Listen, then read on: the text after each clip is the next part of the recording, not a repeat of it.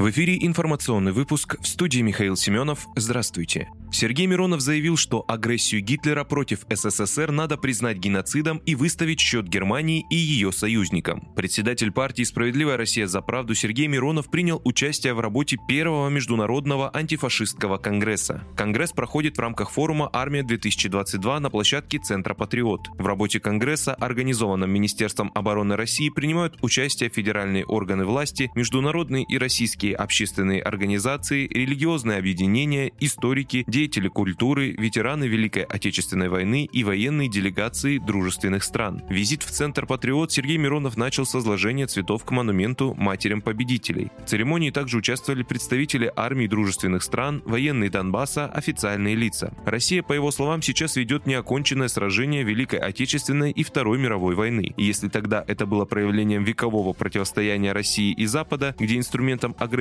против нас выступил германский фашизм, то сейчас инструментом Запада выступает вскормленный и вооруженный им украинский нацизм, уверен политик. Парламентарий предложил поставить перед ООН вопрос о признании факта геноцида русского народа и других народов СССР со стороны гитлеровской коалиции. Он также предложил выставить счет Германии, а также другим странам, которые Гитлер вовлек в свою преступную коалицию. История зеркально повторяется в виде трагического фарса, заметил он. Германия де-факто, будучи экономическим лидером Евросоюза, оказалась не в состоянии повести его в будущее, гармонизировать отношения ЕС с соседями, прежде всего с ЕАЭС и Россией, подчеркнул он. Он заявил, что полностью поддерживает инициативу министра обороны Сергея Шойгу в том, что Международный антифашистский конгресс должен стать ежегодным.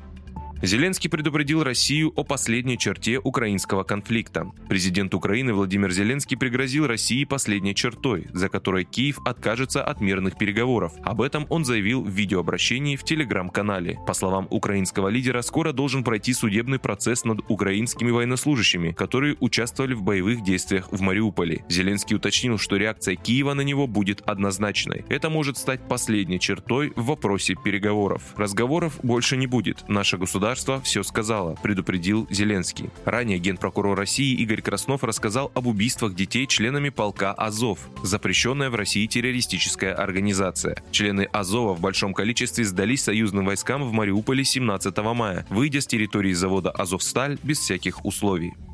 В Дагестане захотели построить курорт аналог Сочи. На фоне устойчивого роста турпотока в Дагестан Ростуризм захотел построить в регионе морской курорт, который бы стал аналогом Сочи. Об этом пишет коммерсант со ссылкой на собственные источники. В качестве предварительной площадки выбрано побережье Каспийского моря. Там может появиться комплекс площадью 200 гектаров на 30 тысяч гостиничных номеров. На реализацию проекта потребуется до 300 миллиардов рублей.